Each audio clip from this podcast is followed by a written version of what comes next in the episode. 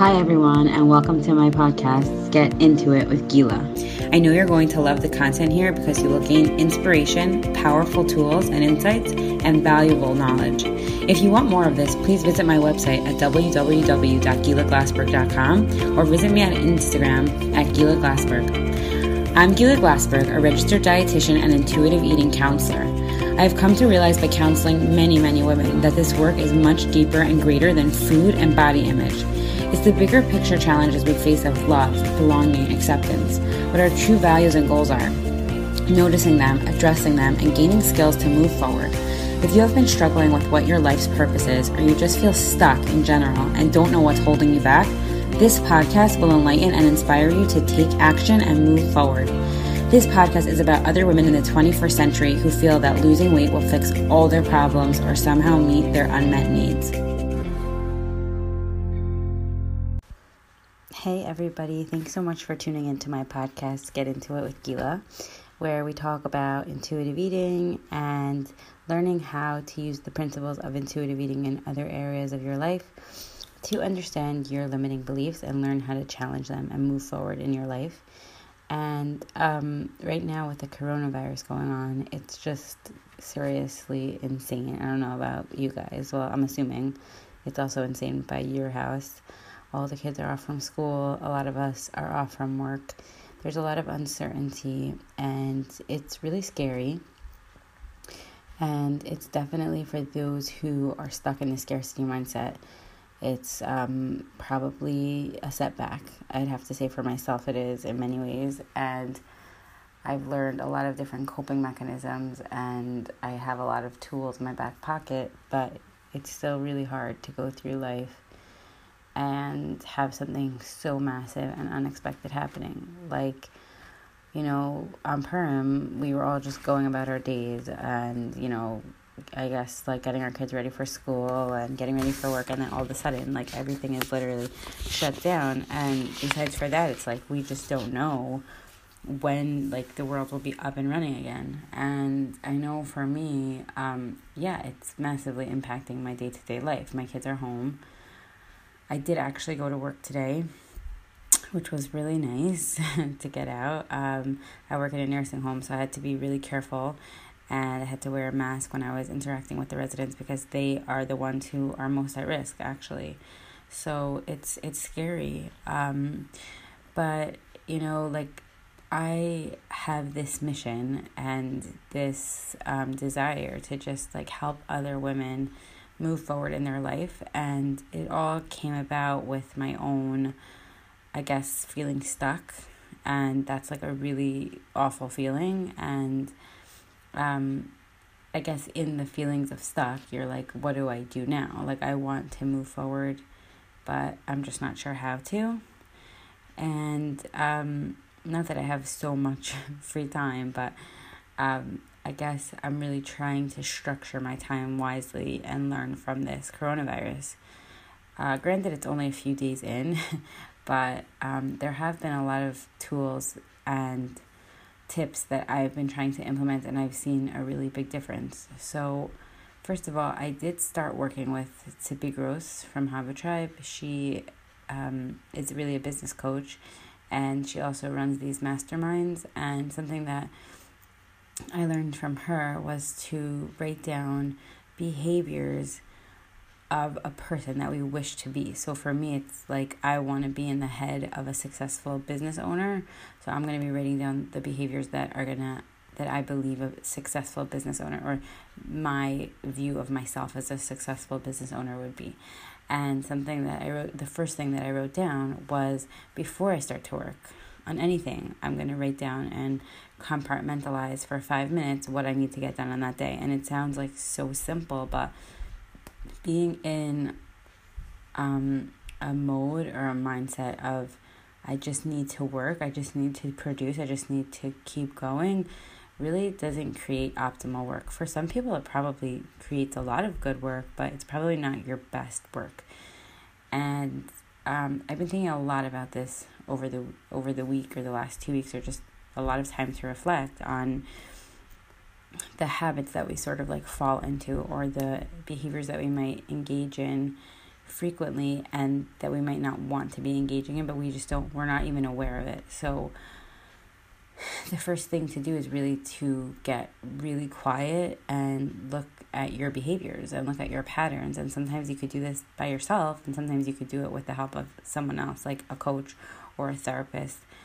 Um, so that's going to be your your choice but you could do it either way. And I, I, there have been a lot of things that i've done on my own just from reading and implementing and trial and error and learning and and and growing that have helped me move forward. So um i this is new for me doing the podcast and um something that i have spoken a lot about with Tzippi and other business coaches and therapists and mentors is just um knowing why I want to do this work. And there's there's so many reasons why I want to do this work, but one one of the main reasons is because I really want to help other women. That is like so satisfying for me and it makes me feel really happy and it makes me really want to keep doing this. So I know it sounds like such a dream and such a like who who even believes that this could be true but like wouldn't it be awesome if like your job the thing that makes money and makes your living is something that you actually love to do? And Tzippi talks about this a lot in her podcast and i believe it. Like i i want to be in that abundance mindset. I want to be doing something that makes me feel really happy and that helps other people. That's really important to me. That's a really important value for me. And when people give me feedback about my work that it's helped them, that it's moved them forward, that it's inspired them, like it just makes me want to keep going. Obviously, we all want to make money, but like that's really not the most important thing. And like Tzippi always says, like the money will follow when you're doing the work that you're meant to be doing. You're working within alignment of who you are and who, what your values are. So, I am doing this new podcast, and there's definitely been like a lot of barriers in my way that I've either placed in my way or have just or just in in my way because that's just the way it works. But i'm not great with technology and i don't really care to learn it. Um, and something that i've learned so much with like all the business coaches that i've worked with is that delegating is really important. So so something really important that i've learned and that i really want you guys to think about and try to internalize or just sit with it mull it over in your head is delegating. And this doesn't have to just be in business, it could be in your personal life, but things that you really don't enjoy doing and they really drain you are probably tasks that you could somehow delegate. You could either it dep- obviously depends on the task, but you could either pay someone to do it, you could get your kids to do it, um, somebody who you're already paying, you might be able to add that to their responsibility for some a little bit more money. Um, so, for example, I paid someone to make me an intro and an outro and the picture art for my podcast because I didn't want to learn to do that. And like it really wasn't that much money. And like then I had all that headspace and and time to create to sit and blog or work with a client or do something that really did fuel me and that thus continues to fuel me. But the things that drain you like you just can't keep producing good work. So wherever possible, you might really need some time to reflect on this. You can't just like all of a sudden decide, okay, I'm delegating this out, but you might have to rate out all the tasks that you need to do on a daily basis or a weekly basis and think about it. What do you like doing? What do you not like doing? What can you delegate out and what can't you delegate out? And that is a really good starting point. Um, so I've really been trying to implement delegating and that's been really hard for me and i'm sure that's really hard for a lot of you who are naturally like to be in control and like to have it your way i guess. Um, but it's just it's it's very humbling and it's like all the things i'm going to talk about it's it might be things that like maybe you never thought about or you never thought you could do and then once you practice and get into the habit of it it becomes like so much easier and you you really get to reap the benefits. So I really encourage you to try. Like, be open minded to try new things. Like, I never thought I was going to do a podcast because, um, like, I wrote about this on my on my Instagram recently. Like, why should I do a podcast? There's so many intuitive eating dietitians out there. There's so many Jewish Orthodox intuitive eating dietitians out there, like specifically doing what I'm doing. But every person is their own brand, and every person brings something different to the table. And there's going to be a million reasons why we decide not to do something. And you have to really decide what your reason is for doing something. So for me, like I just said, like I love to share. I love to learn new ideas and try to implement them and share them. That's like really fun for me. So if I could talk about something that's helped me and then I could put that on a podcast, even if it helps one person, I'm fulfilling a desire of mine and a goal of mine, whether or not it becomes something that many people listen to. But just I already know that there are listeners and people who enjoy the stuff that I like to talk about. So it's just worth it for me to do that. It makes me feel good. I like sharing. It helps another person. That's those are my values. Those are really things that are really important to me and then help me produce better work. So I wanted to talk a little bit about how I became interested in the field of intuitive eating so that you guys could understand the full scope of it. And I hope that it resonates with you and I hope that you'll continue to listen on my journey in general because I'm always learning and I'm always looking for new ways to learn and grow and help other people, help myself, help other people. So um, I always say this I grew up in a big family. I'm the fourth of nine, and my mom didn't always make sure that we ate healthy, quote unquote, but she just made sure that we ate. You know, she had a lot of things to worry about. And um, now reflecting back on it, it was probably a really good thing. Like there was really very little diet talk in my house or body shaming. Like that really wasn't allowed. Um, but I guess there was some underlying diet stuff because both my parents were on diets a lot, but they never put us on diets, and they didn't believe, as far as I know, believe in putting their kids on diets. Um, so I was kind of like oblivious to the whole like eating affecting your body until I went away for high school and I grew up in a community that there was no kosher restaurant. So when I I went to I grew up in Scranton, Pennsylvania, and then I went to I boarded in Teaneck for high school. And there was like a kosher pizza store down the block, basically like walking distance, and I would just like go every single day. Like I did not think uh, twice about it. I was just like, this is so awesome, kosher pizza every day. Um, and that was probably like my whole ninth grade, and um, probably when it came to like when it came to 10th grade i probably put on a lot of weight which i, I don't even know if i noticed. Maybe maybe people were talking about it. I don't really remember like the impetus for this but there was a lot of diet talk in my high school.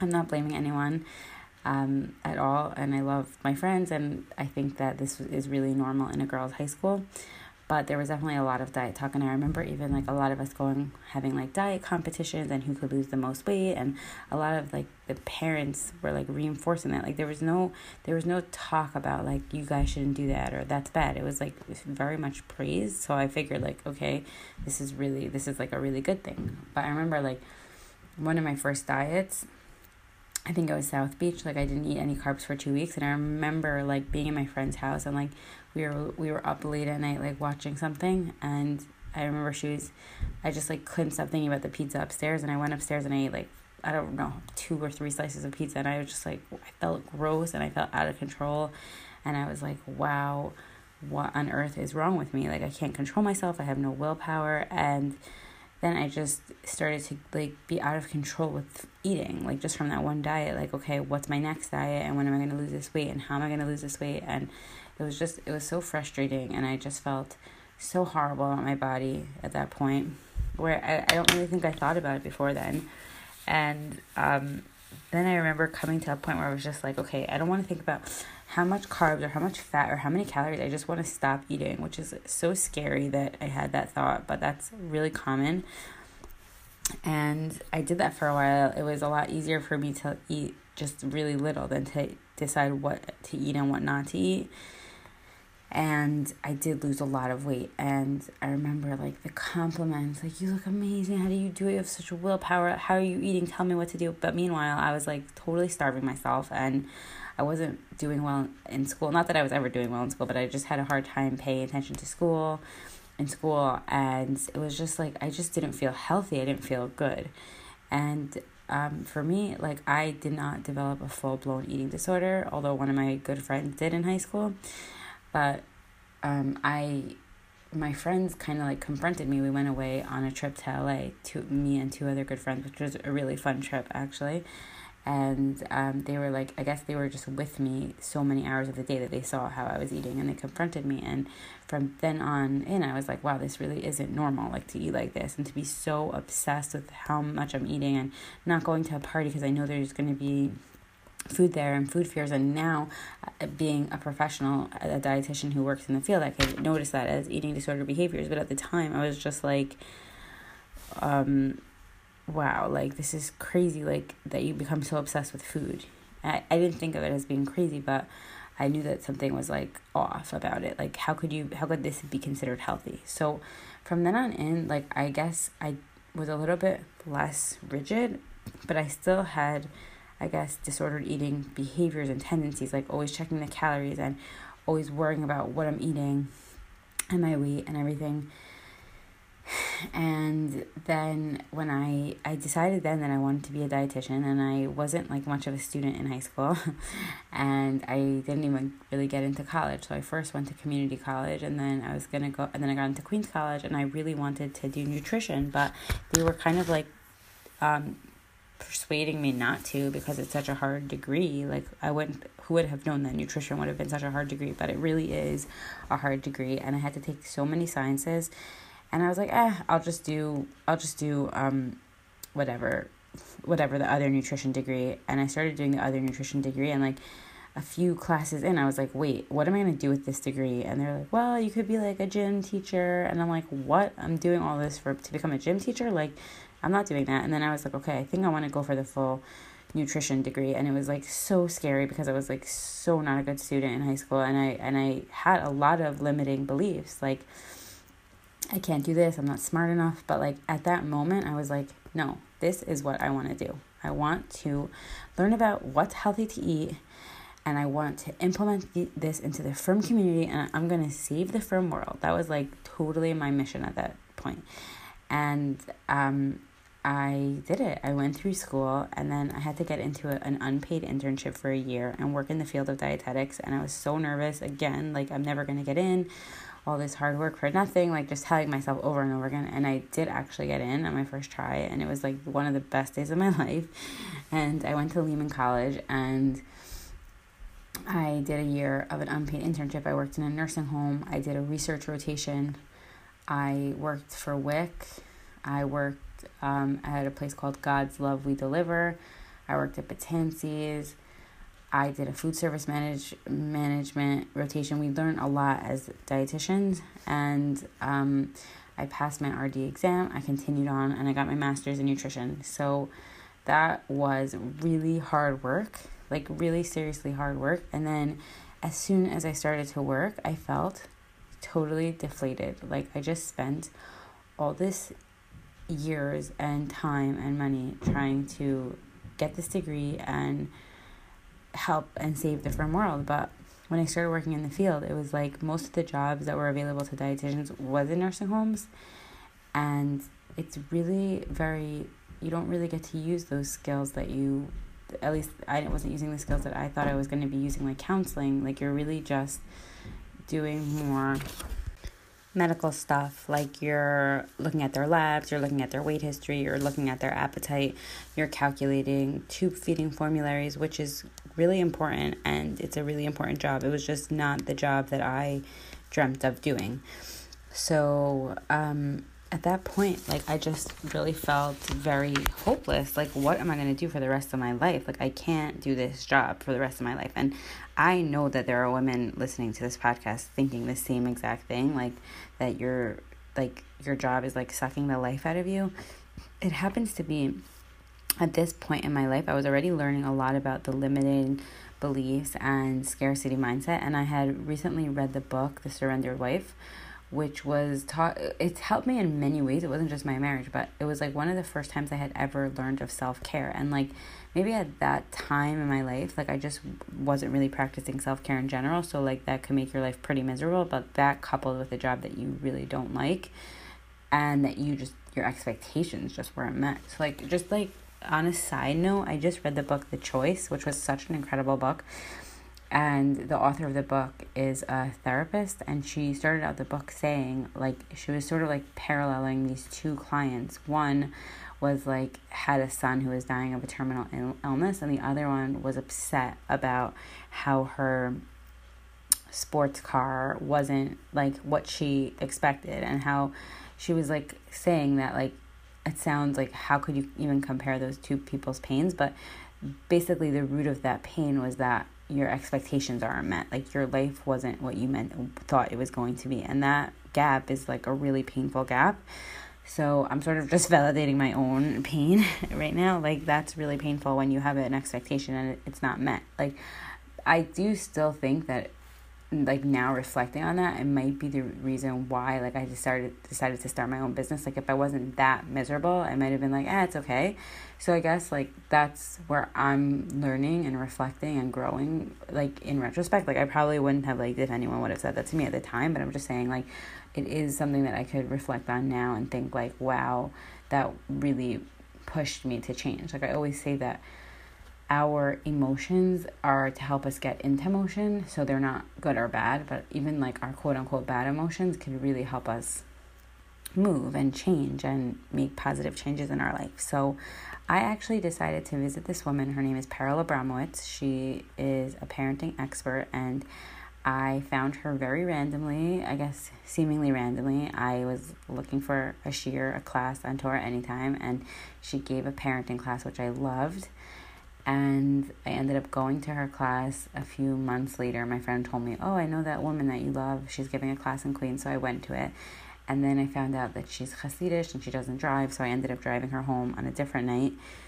And we got to talking. And she's like, Oh, I do private counseling. So I was like, That was like, that like planted a seed in my head and by the way, just as another side note, if any of you do counseling or do any of that type of stuff, it's always just good to tell people what you do because, like, I probably called her months later, and people probably do that to me now. Like, they hear about me and they still think about it for a few weeks or months or years until they decide it's what they need. But it's good to know that you told them what you do because it will stick in their mind if it's something that they they are interested or they have a friend that might be interested. So it's it's always good.